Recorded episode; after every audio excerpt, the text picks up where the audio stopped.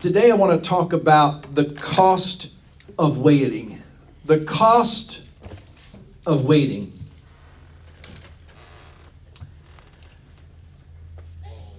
How many have heard the phrase, good things come to those who wait? How many's ever heard that?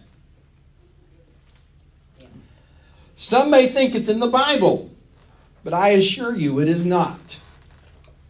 The phrase is originally from an Old English proverb all things come to those who wait. That's a real hunk of logic, isn't it? I mean, you know, all things come, everything's going to come to those who wait. Abraham Lincoln refreshed it a bit by adding those uh, that things may come to those who wait, but only the things left by those who hustle. I mean, Abe, he was with it. Um, that's what he said. Things may come to those who wait, but only the things left by those who hustle. And uh, I guess that would be getting the other people who were go getters, getting the leftovers of what they left behind. There's no shortage of people who are hustling in our society today, in our world. How many of you have ever heard the term hurry up and wait? Yeah. Hurry up and wait. Hurry up and get to the shortest checkout line. Then we'll wait to be next. Hurry up and get to the airport on time. Then we'll wait at the check in counter. Here's one you can relate to. Hurry up to get to that gas station before they change the prices. Even if we have to wait for 20 minutes to fill up, it will be worth it. Yeah, you'll save like five bucks. I don't think anyone I know of likes waiting, but it's inevitable that you will spend time waiting. According to a Timex survey, and I've got this, I think, on the screen for you, Americans wait on the average of 20 minutes a day for the bus or the train if you live in a metropolitan area, 32 minutes when they visit the doctor, 28 minutes in security lines whenever they travel, 21 minutes for a significant other to get ready to go out. I knew you'd like that one. 13 hours annually waiting on hold for a customer for a customer service representative. Your call is very important to us. 38 hours each year waiting in traffic.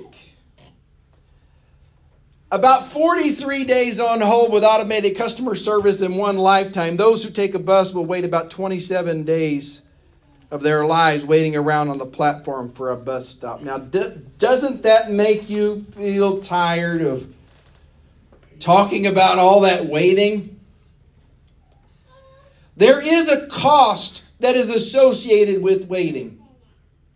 You will give up something while you wait.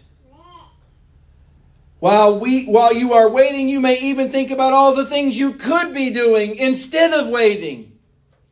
If I didn't have to wait, I would I would go and do this. It's really something that you want to do that touches your emotions and your heart. If it is that and falls into that category, then you're willing to wait. Sometimes if it touches your wallet, you're willing to wait. You're willing to wait. Case in point, Black Friday. People are willing to wait. Annette is not a morning person. She is a night owl. She's always been that way. She gets up early if she has to, but most mornings she doesn't have to. So she doesn't. We were never Black Friday shoppers because it's just too early in the morning and there will always be a deal somewhere. But one year, we decided we would do this. That the kids were probably one of them was a teenager, maybe both. I don't think they were both teenagers, but they were young. And and Walmart had, and this was before internet was internet shopping was a thing. Walmart had um, these Razor scooters that were the hot item that year. And they were, I don't know, $17, $25, something like that. Some ridiculously low amount, lower than anybody else. And so before Walmart was open 24 hours, we waited in line before 6 o'clock in the morning, and we were about 50 yards from the front door. Mm-hmm. In the mist and probably 50 something degree weather, we're standing there waiting. They opened the doors, and by 6:10, I think it was, we got to the place where the scooters used to be. and we thought, that's enough. And, you know, it's not something that we want to do. But we were willing to wait because we had an incentive to wait. The cost of waiting. The cost of waiting. I, love looking up dictionary words uh, to see really what the meaning is. And I know we know what the meaning is, but a piece of good advice that my former pastor, Marcus Alexander, gave me in studying, he says, get a dictionary, just look up and see what these words mean, and it'll be a real help as you're studying. Just a regular dictionary. Cost is an amount that has to be paid or spent to buy or obtain something, to cause to pay or to lose something. So, an amount that has to be paid or spent to buy or obtain something. Wait means stay where one is or delay action until a particular time or until something else happens. Wait. That's what that is. In a spiritual context, there is a cost that must be paid in order to receive from God. There is a cost that must be paid. Jesus said it this way concerning salvation in Mark 8:34. Then he called the crowd to take hold take hold of eternal life to which many of you were called when you made your good confession in the presence of many witnesses. Take hold of eternal life. So living your life as a uh, excuse me I, I read the wrong verse. Mark 8 34 then he called to the crowd let me back up. Mark 8:34. Then he called the crowd to him along with his disciples and said, "Whoever wants to be my disciple must deny themselves and take up their cross and follow me." That's what Jesus said. I was jumping over to Paul. Jesus said, "Deny yourself, take up your cross and follow me." That's what Jesus said. It costs you something to be a follower of Jesus Christ. In order to be a follower of Jesus Christ, it will cost you something. Now, many people equate being a Christian. Well, I don't want to be a Christian because I will have to give up this and this and this and this, and I don't want to do that. And they look at life through that lens. But what they fail to realize that as a follower of Jesus Christ, as one who truly trusts in the Lord Jesus Christ for salvation, then what we lose is minuscule in comparison to what we get. It is absolutely worth waiting for. It is absolutely worth the cost. It is absolutely worth the cost that we have to pay. And we say, I'm going to put my whole trust in you, Jesus because you will save me from sin, from eternity uh, of damnation and torment and hell. And, and, and some people may say, well, Pastor, you're just trying to get people scared into that. Listen, Jesus talked about hell a lot. And to say, well, we just shouldn't talk about those things because we don't want to think about the negativity. Let me tell you something. The positivity outweighs the negativity, but I believe we must, we must include the whole of the gospel of Jesus Christ. And Paul said it this way to Timothy, the verse I was uh, reading while ago when I should have been reading the other one. 1 Timothy 6 12 says, Fight the good fight of faith take hold of eternal life, which means that you have to grab hold of it. You have to take hold of eternal life, to which you were called when you made your good confession in the presence of many witnesses. Take hold of eternal life. That's what we must do. Take hold of eternal life. Well, how can you do that? I'm glad you asked. We have to take hold of it. Our relationship with the Lord is in many ways, there's a lot of parallels in a marriage relationship. And so, it's one thing to go down to the altar and say, I do. But it's a whole other thing to say, I'm going to hold on to and defend my relationship with my wife because it is worth everything to me. And so holding on to your profession of faith is more than just saying, I'm going to say a prayer and commit my life to Jesus Christ and say, Lord, I want your forgiveness.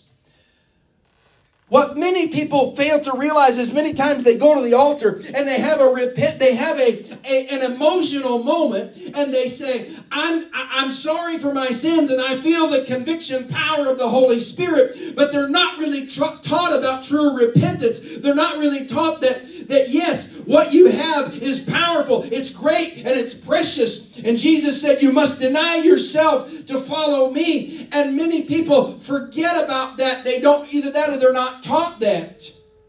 And I'm here today to tell you that Jesus gives you the grace not only to save you, but to save you from your sin so that you won't live in sin anymore. He saved us from our sin, not in our sin. And so we have to hold fast the profession of our faith. We have to hold fast our relationship with Jesus Christ because it is a precious faith.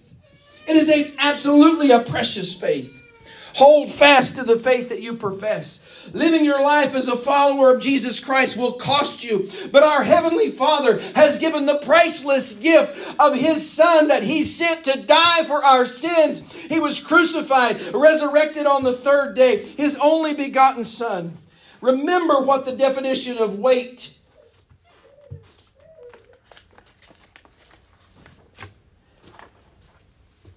Great when you have your pages mixed up, isn't it? I've been up here before and had missing pages, so we're good. As you lay aside the old way of life and, and an act of true repentance, you can know that you can walk each day in the newness of your faith in Jesus Christ. 2 Corinthians 5:17 says, Therefore, if anyone is in Christ, the new creation has come, the old has gone, and the new is here. How many know that He makes all things new? Amen. I've seen some of these shows where they've taken an old car that really looked pretty pitiful and they've taken it to people who knew what they were doing and they made it just like new.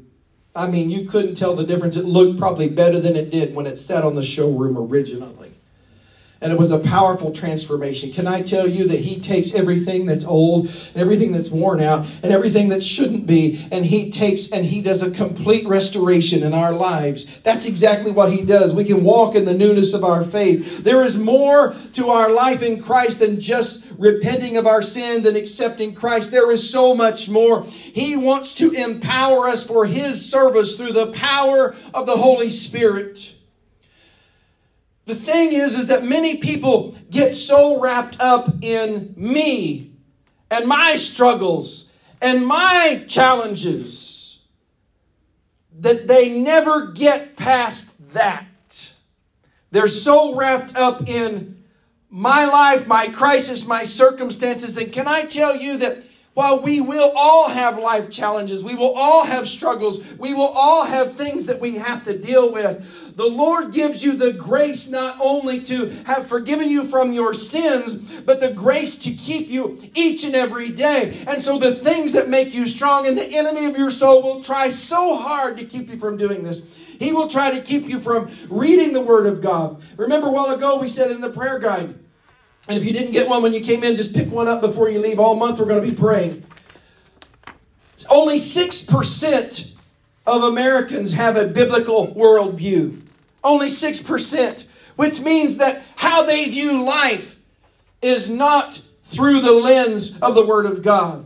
We have many, even people who sit in congregations across this nation who are biblically illiterate. They don't know what the Word of God says. And we must know what the Word of God says. We know what, when we know what the Word of God says, you read your Bible every day. You pray every day and you go to church as often as possible so that you can be encouraged by other believers and you can have that fellowship and you can have those people that will stand around you and stand with you when you're going through those crisis moments, when you're going through life's challenges, when you're going through things that just take the wind out of your When you have those, those thing, those people around you, life will be so much better. When you have the Word of God, life will be so much better. When you have a prayer life that, that is uh, a consistent, you will have a life that is so much better. And then you get to the place where you just stop thinking about my situation and what I'm going through all the time. And you get to the place where the Lord says, I want to take you to the next level. And the next level is empowerment for His service so that you can reach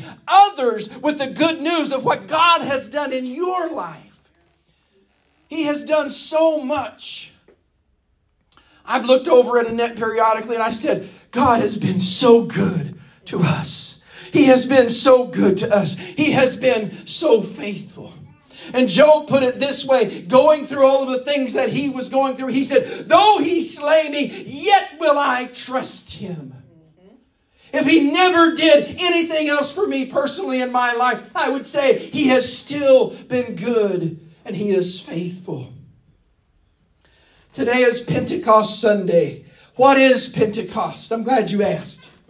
Pentecost was the third feast of the Jewish sacred year and was celebrated on the sixth day of the month of Sivan, which is June. It is sometimes referred to as the Feast of Weeks or the Day of First Fruits and the Feast of Harvest. The name Pentecost, which means 50th, indicates the 50 days between the celebration of the Passover and the Feast of Pentecost. The feast is described, if you want to look at it, in Deuteronomy chapter 16.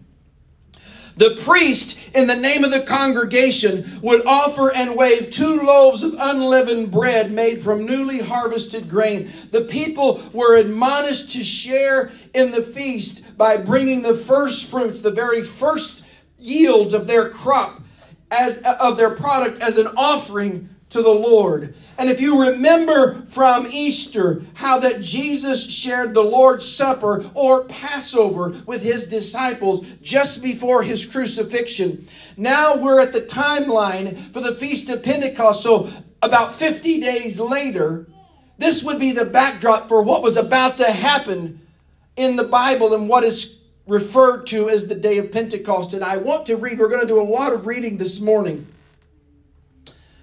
But Luke 24 49, so after the crucifixion, the resurrection, and just before Jesus would leave this earth by way of ascension, he gave this command to his disciples in Luke 24 49 I'm going to send you what my Father has promised, but stay in the city until you have been clothed with power from on high. Stay in the city until you have been clothed with power from on high.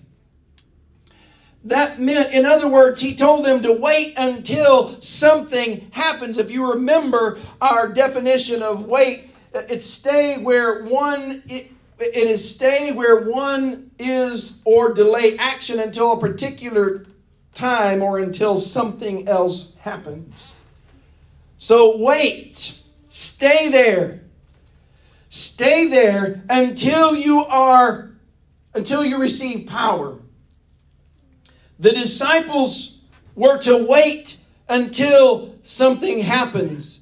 And I want to stop there just for a moment because I think in our society today and in the church world, I've seen it. I've been in church just about all of my life, except for uh, uh, uh some teenage years when I was away from God. But I grew up in the church.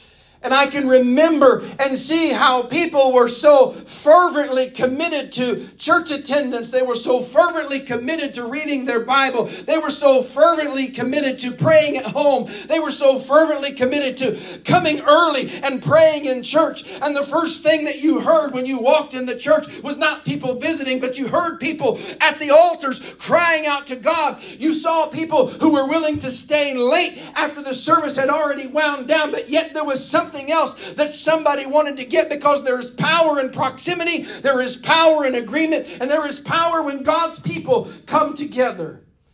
It's just that way, just the way that Jesus told them go together.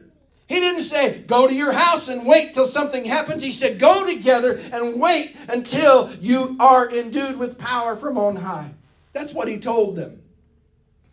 And I think too many times in our culture today, in our mentality today, we get in such a hurry, we get in such a rush that we just, we're just so rushed in our busy lives and we have schedules and we have this to do and that to do and this to do. Can I tell you and remind you that there is a cost to waiting? There is a cost to waiting. It will cost you something. Yes, it means if you linger around the altars, you might be late for lunch. There may be, and I have purposed in my heart that if God is moving and God is doing so, and this goes back to before we were even pastors, before we were in church leadership, that if God was doing something around the altars, if one person was getting touched around the altars, and there was God was moving, that meant that He could also move in my heart and in my life. And I didn't want to leave prematurely because I wanted to get, if God was overflowing and God was moving, I wanted to receive what God was doing because He's no no respecter of persons. If he does one thing, if he does it for one person, he'll do it for another. The Holy Spirit flows through the willingness of his people to receive. The disciples had to wait there until something happened. That's what he told them to do. They didn't have to, but that's what he told them to do. But I had this fishing trip planned for quite some time. Doesn't Jesus know about that? Well, it will be okay. He'll understand. I've got to help my friend shear his sheep. They're getting really woolly. What if the disciples had that attitude? In the natural, they certainly could have, have given into temptation to do something else rather than what Jesus told them to do rather than what Jesus told you to do. The problem is many times that the Word of God, I think, sometimes challenges people to the point where they, they, they know what the Word says, but they're afraid to know more of what the Word says because they've had problems with what they've heard of the Word so far. Because the Word challenges them to do things that they don't want to do or they don't feel comfortable doing. Can I tell you that God challenges us all of our lives, if we are willing to be used by God, this word will challenge us to do things and to grow in areas that we've never even thought about before. I could never have imagined as a young man that I would be pastoring a church, standing in front of people and leading in the way that I have. And there have been there have been times where it's like, Lord, I, I don't know exactly what you want to do. I don't know exactly what the next step is going to be. I don't know what you're what you're wanting to do in our church. I don't know what you're wanting to do in our lives. But I know this that God's going to do something. I know that the devil is fighting more than he's ever fought before. We've been your pastors here for 16 years, and I have never seen the devil fight as hard as he is fighting right now. He is absolutely fighting. Wednesday nights, we've been going out into our communities and we've been engaging people in conversations just that we see. Not been going door to door, but as we see people out, we've been talking with them and we've been, we've been letting them know that, hey, we're here and we care. There was a couple that we encountered last Wednesday night, and there may be some that might feel intimidated about talking to people that don't look a particular way. But there was a man and a, and a lady that were just about to get into their car. And we kind of said hi to him. And, uh, and Nick stepped up and he said, Hey, my name is Nick. And he stuck his hand out to him and he shook his hand and said his name was Alex. Alex was covered in tattoos, head all the way down. And as we began to talk, he began to open up and just was, it was a real, real powerful, and friendly exchange. And we were talking about what we're trying to do in reaching children on Wednesday nights, getting the kids to come in and minister to them. So we have songs and music and snacks and, and, and uh, lessons from the Word of God. because I believe it is incumbent upon the church to reach the young generation, the youngest generations, because many families are overwhelmed. And the lady spoke up and she says, I have a four year old. And I said, Well, they would be absolutely be welcome. You guys are welcome to come. Now, I don't know if they'll come or not, but they live in the neighborhood about four streets that way and about, uh, well, they live, well, we went down Horseshoe Hill, didn't we? Went around Horseshoe Hill last, last week. And that's where, that's where they were. But God is doing something. As I was leaving the house this morning, I was pondering over in my mind all the different things that, that I would love to see happen in our church and the things that the devil is fighting so much at. And Annette has a she has scriptures pasted on our walls at, at home. She bought these decals and she's got them put up in different places. And right, and she just put this one. She just moved this one when just a few weeks ago. Uh, a few weeks ago, we moved this one to above the door. There didn't used to be a scripture there, and there is now. And I was waiting on Annette to get ready this morning, and I looked up, and that scripture just spoke volumes to me, and it said, "With God, all things are possible." How many know that with God, all things are possible? Amen. But just imagine these disciples, these words uh, that, that Jesus spoke to them to go and wait until you're filled with power. And then I can imagine that in the back of their mind, they're hearing words they'd heard Jesus say before. John 14, 15, it says, If you love me, keep my commands. If you love me, keep my commands. If you love Jesus, you'll do what the Word of God says. You'll do what Jesus said do. That's absolutely true. It's still true today. And then Jesus added this, verse 16. And I will ask the Father, and he will give you another advocate to help you and be with you forever. The Spirit of truth. The world cannot accept him because it neither sees him nor knows him, but you will know him, for he lives with you and will be in you. Talking about the Holy Spirit that He is going to ask the Father to send. This is what this was the time right before Jesus ascended. He told his disciples, Go into this place and wait until something happens. But he had already told them before that he would ask the Father, Do what I've told you to do, and I will ask the Father to send the Holy Spirit, the Spirit of truth and he will live with you and be in you. In the book of Acts, the Luke, the author, reflects again on what Jesus said concerning the Holy Spirit in Acts chapter 1, verse number 1. He says, In my former book, Theophilus, I wrote about all that Jesus began to do and to teach until the day he was taken up to heaven. His former book was the book of Luke. After giving instructions through the Holy Spirit to the apostles he had chosen, after his suffering, he presented himself to them and gave many convincing proofs that he was alive. He appeared to them over a period of uh, for 40, of 40 days and spoke about the kingdom of God. On one occasion, while he was eating with them, he gave them this command Do not leave Jerusalem and here it is, but wait for the gift my Father promised, which you have heard me speak about. There it is again, wait. For John baptized with water, but in a few days you will be baptized with the Holy Spirit. Then they gathered around him and asked him, Lord, are you at this time going to restore the kingdom to Israel? He said to them, It is not for you to know the times or dates the Father has set by his own authority, but you will receive power. Everybody say power. Come on, say it better than that. Power. When the Holy Spirit comes on you, and you will be my witnesses in Jerusalem and in all Judea and Samaria and to the ends of the earth.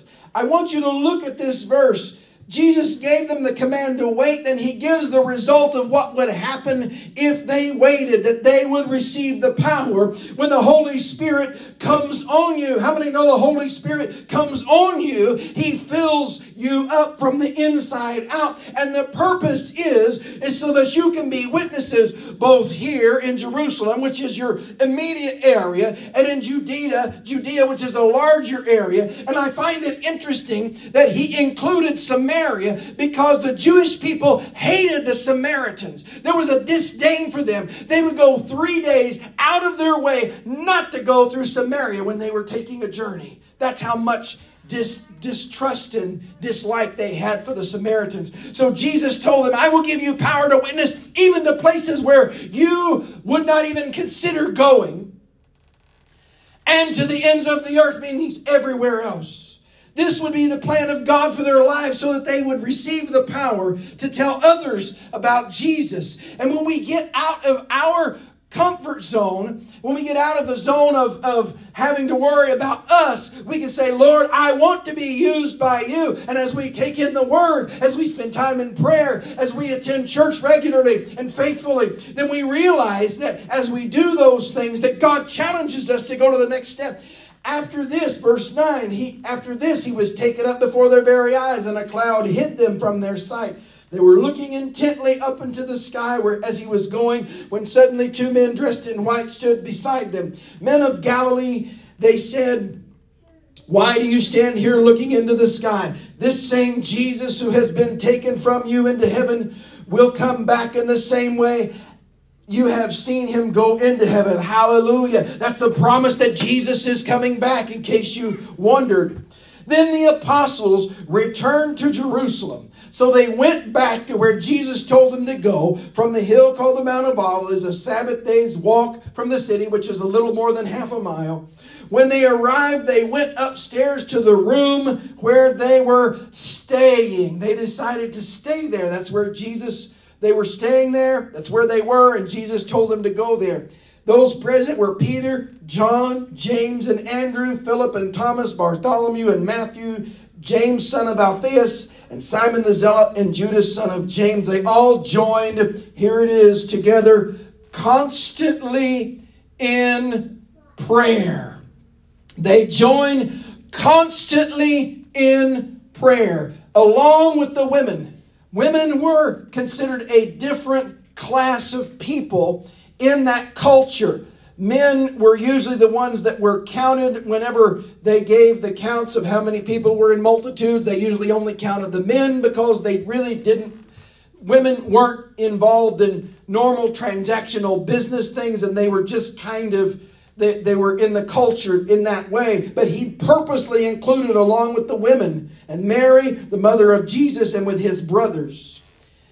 In those days, Peter stood up among the believers, a group numbering about 120. So there was 120 people gathered in this room. The cost of waiting was obedience to the commands of Jesus. The cost of waiting was joined together with other believers to have a singleness of focus. So we don't have 120 people gathered together thinking about all these other things that they've got to do the sheep shearing and the crop tending and all these other things. They've got one purpose in mind, they've got one focus in mind, and that is to get what God promised them, what Jesus promised them, that the Father would send them? How would it be? And I've been in some church services where it has been so powerful, where no one in the church was distracted and everyone was had their mind focused upon the Lord. That when God began to move, everybody just stopped what they were doing. They stopped thinking about this and they said, Oh, God's moving in the house. I've got to just take it in. I've got to press in and I've got to realize.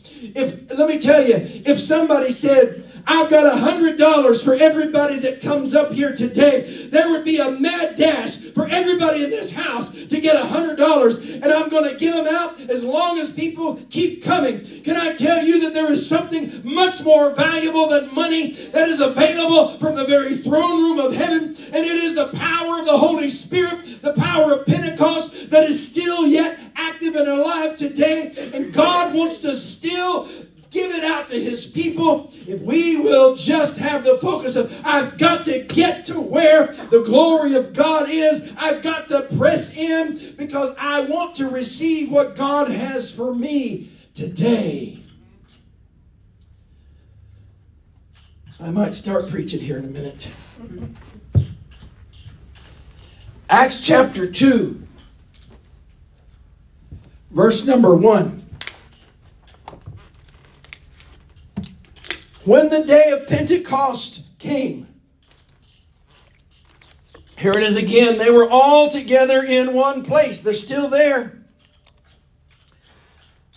Scholars, and, and even in the reading, because it said Jesus was, uh, when, when, uh, when Luke was writing this, said for 40 days, uh, you know, people were uh, looking at Jesus and watching him. So it's thought that perhaps even up to 10 days they could have been there waiting. They were all together in one place. Suddenly, a sound like a blowing of a violent wind came from heaven and filled the whole house where they were sitting.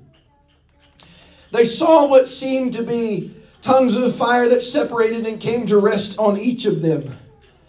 All of them, everybody say all, were filled with the Holy Spirit and began to speak in other tongues as the Spirit enabled them. Now they were staying in Jerusalem, God fearing Jews from every nation under heaven. When they heard this sound, a crowd came in, came together in bewilderment because each one heard their own language being spoken. Utterly amazed, they asked, Aren't all these who are speaking Galileans? Then how is it that each of us hears them in our own native language? See, they were there, most of them, for the Feast of Pentecost. Parthians, Medes, Elamites, residents of Mesopotamia, Judea, Cappadocia, Pontus, and Asia, uh, Phrygia, and Pamphylia, Egypt, and the parts of Libya near Cyrene, visitors from Rome, both Jews and converts to Judaism, Cretans and Arabs. We heard them declaring the wonders of God in their own tongues. Amazed and perplexed, they asked one another, What does this mean? But look at what verse 13 says. Some of some, however, made fun of them. Some made fun of them.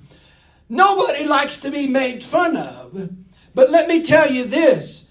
I don't think that any of those 120 that were filled that day cared anything about what anybody else was saying because they were so full of God that they were just overflowing and they were declaring what God had done. They were declaring the works of God, the scripture tells us. That's what they were doing.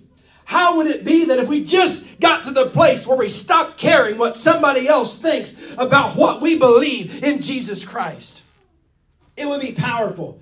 And some said, well, they've had too much wine. They've been drinking. That tells me that they must have been acting a bit peculiar as well. How would you even think that somebody was drunk? Well, maybe they're a little bit unsteady on their feet. Maybe they're swaying a little bit. Maybe maybe something's going on and and and and but they weren't drunk on the natural wine. They were drunk on the new wine.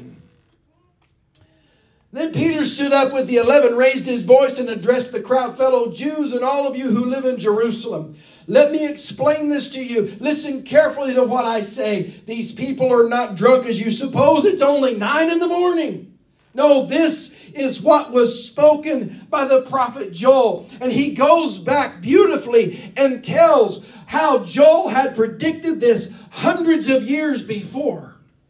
In the last days, God says, I will pour out my spirit on all people. There it is again, all people. Your sons and your daughters will prophesy. Men and women are going to prophesy. Your young men will see visions. Your old men will dream dreams. Even on my servants, both men and women, I will pour out my spirit in those days, and they will prophesy. I will show wonders in the heavens above and signs in the earth below, blood and fire and billows of smoke. The sun will be turned to darkness and the moon to blood before the coming of the great and glorious day of the Lord. It's a reminder that these signs are yet to come. So this was kind of a dual prophecy. One is for the day of Pentecost. One is for uh, when Jesus comes back literally to establish his kingdom. And these signs will happen. Verse 21, he says, And everyone who calls on the name of the Lord will be saved. Everyone who calls on the name of the Lord will be saved. Salvation is the key. When you get saved, when you're saved from sin, then the next promise that you should, should look at is the baptism in the Holy Spirit. In verse 36 of the same chapter, Therefore, let all Israel be assured of this God has made this Jesus, whom you crucified, both Lord and Messiah. When the people heard this, they were cut to the heart and, and said to Peter and the other apostles, Brothers, what shall we do? Peter replied, Repent and be baptized, every one of you, in the name of Jesus Christ, for the forgiveness of your sins.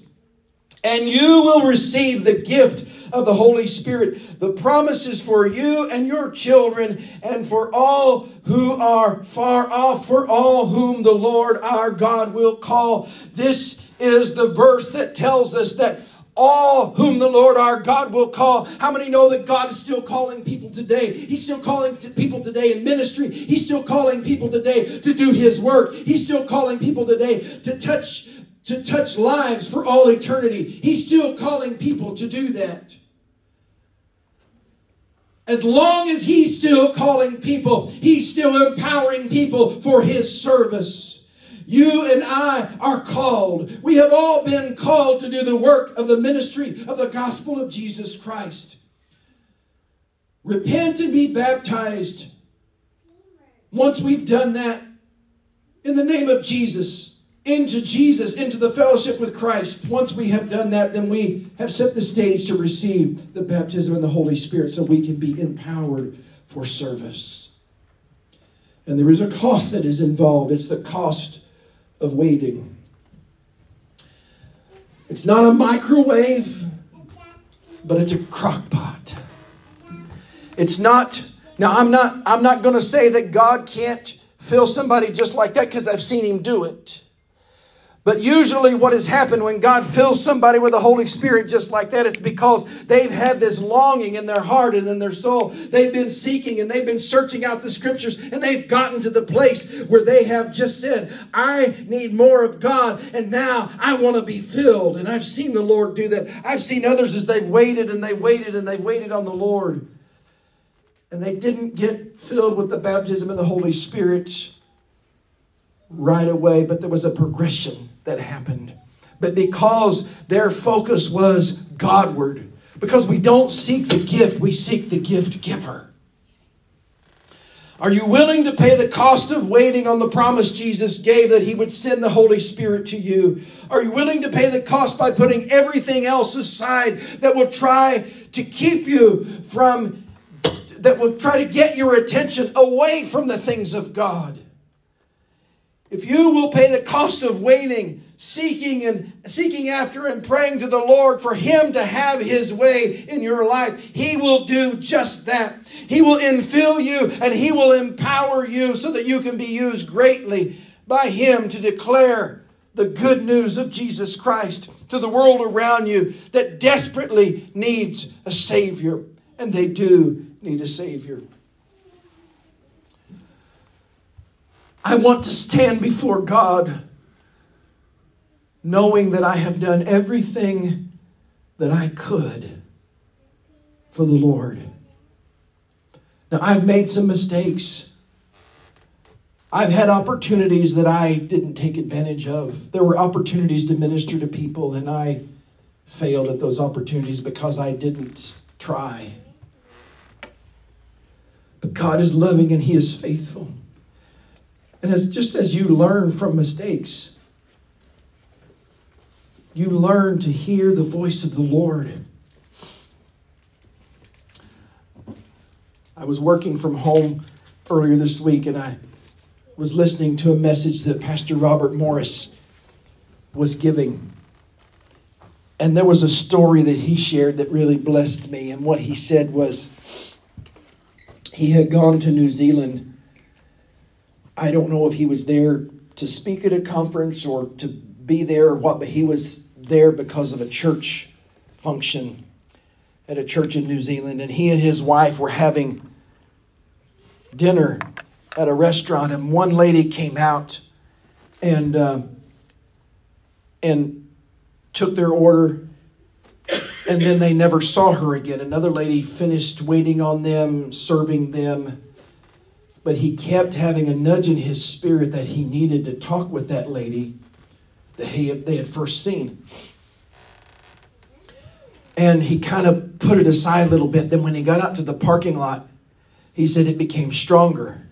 And he said, I got to go back in. And so he asked, he said, Is the lady that originally took our order, is she still here? And said, Yes, she's on her break. He said, But I'd like to speak with her for just a moment. And so she came out and he said, I'm very sorry to interrupt your break. He said, But he said, I just went for broke. He said, You know, you can't always you can't always really tell people everything that the Lord tells you. But he said, I just felt like God wanted me to talk to you and invite you to church. He said tears started welling up in her eyes because her and her husband had moved to New Zealand from the States and had only been there just, I think, a few months. And they had just talked about how they didn't know anybody.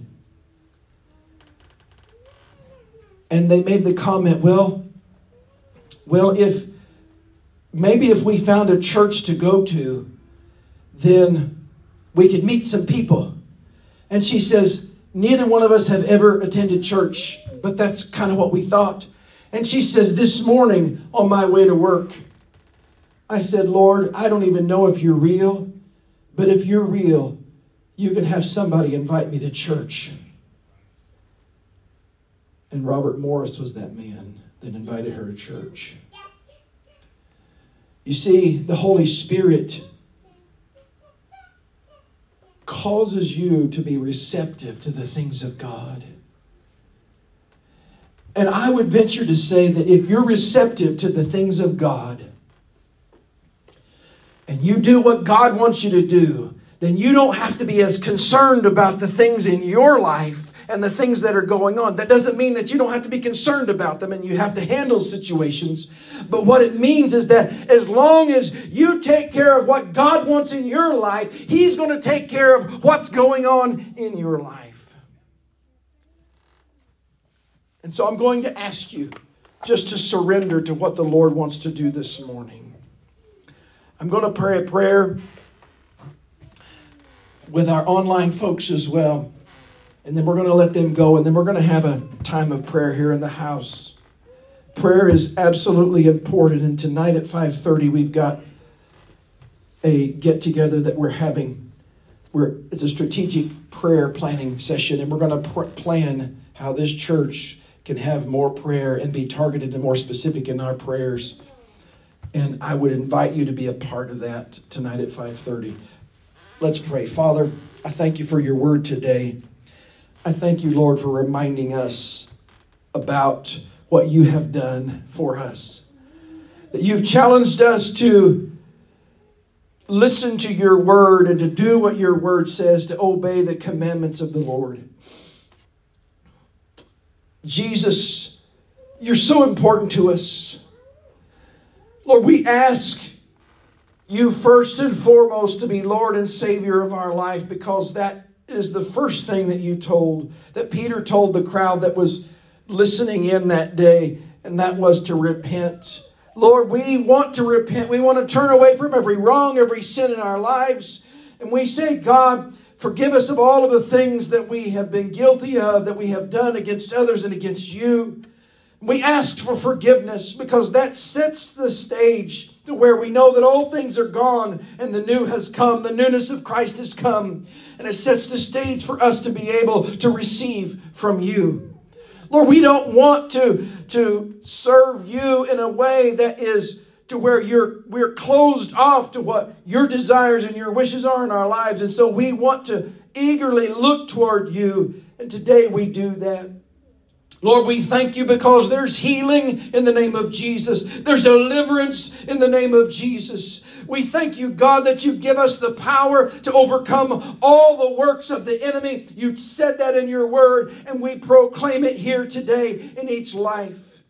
I praise you for it and I thank you for it. Lord, to everyone that is listening and watching today, I ask a powerful move of the Holy Spirit as they purpose to seek you in the prayer closet. They purpose to seek you as they read the Word of God. They purpose to seek you, Lord, as they, they are able to come and attend church in person. I pray, God, that the Holy Spirit would just come down into that place of prayer, into that place of study, and Lord, into this place of worship worship, Lord, that we will experience the fullness of what you want to do in our lives. And we thank you for it and we praise you for it.